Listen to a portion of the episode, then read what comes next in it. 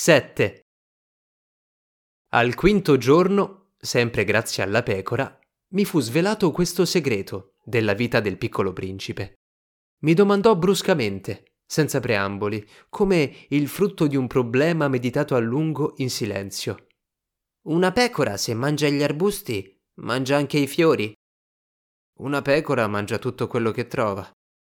Anche i fiori che hanno le spine? Sì, anche i fiori che hanno le spine. Ma allora le spine a che cosa servono? Non lo sapevo.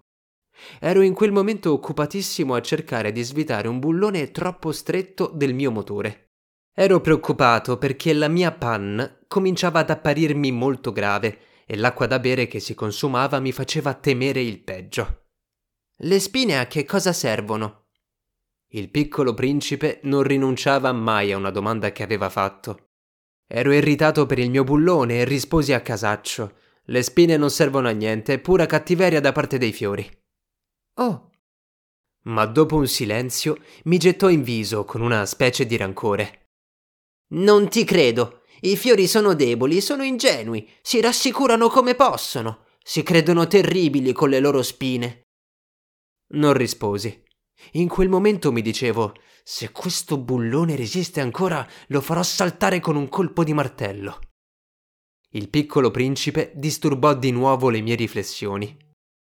E tu credi, tu, che i fiori... Ma no, ma no, non credo niente. Ho risposto una cosa qualsiasi, mi occupo di cose serie io. Mi guardò stupefatto. Di cose serie. Mi vedeva col martello in mano, le dita nere di sugna, chinato su un oggetto che gli sembrava molto brutto. Parli come i grandi. Ne ebbi un po' di vergogna. Ma senza pietà aggiunse. Tu confondi tutto, tu mescoli tutto. Era veramente irritato. Scuoteva al vento i suoi capelli dorati. Io conosco un pianeta su cui c'è un signor Chermisi. Non ha mai respirato un fiore, non ha mai guardato una stella.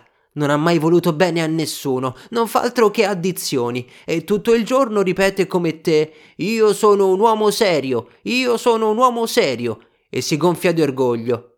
Ma non è un uomo, è un fungo. Che cosa? Un fungo. Il piccolo principe adesso era bianco di collera. Da migliaia di anni i fiori fabbricano le spine, da migliaia di anni le pecore mangiano tuttavia i fiori. E non è una cosa seria cercare di capire perché i fiori si danno tanto da fare per fabbricarsi delle spine che non servono a niente? Non è importante la guerra fra le pecore e i fiori?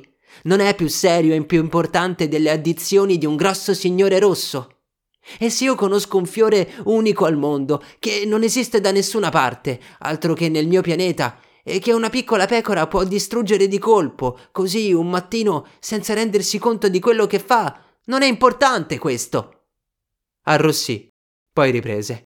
Se qualcuno ama un fiore, di cui esiste un solo esemplare in milioni e milioni di stelle, questo basta a farlo felice quando lo guarda. E lui si dice: Il mio fiore è là, in qualche luogo.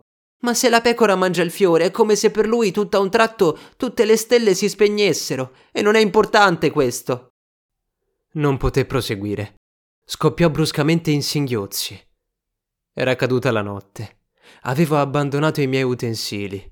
Me ne infischiavo del mio martello, del mio bullone, della sete e della morte.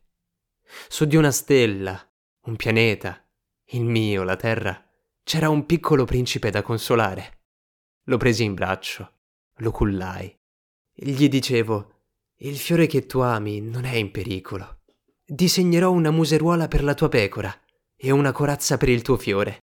Io non sapevo bene che cosa dirgli.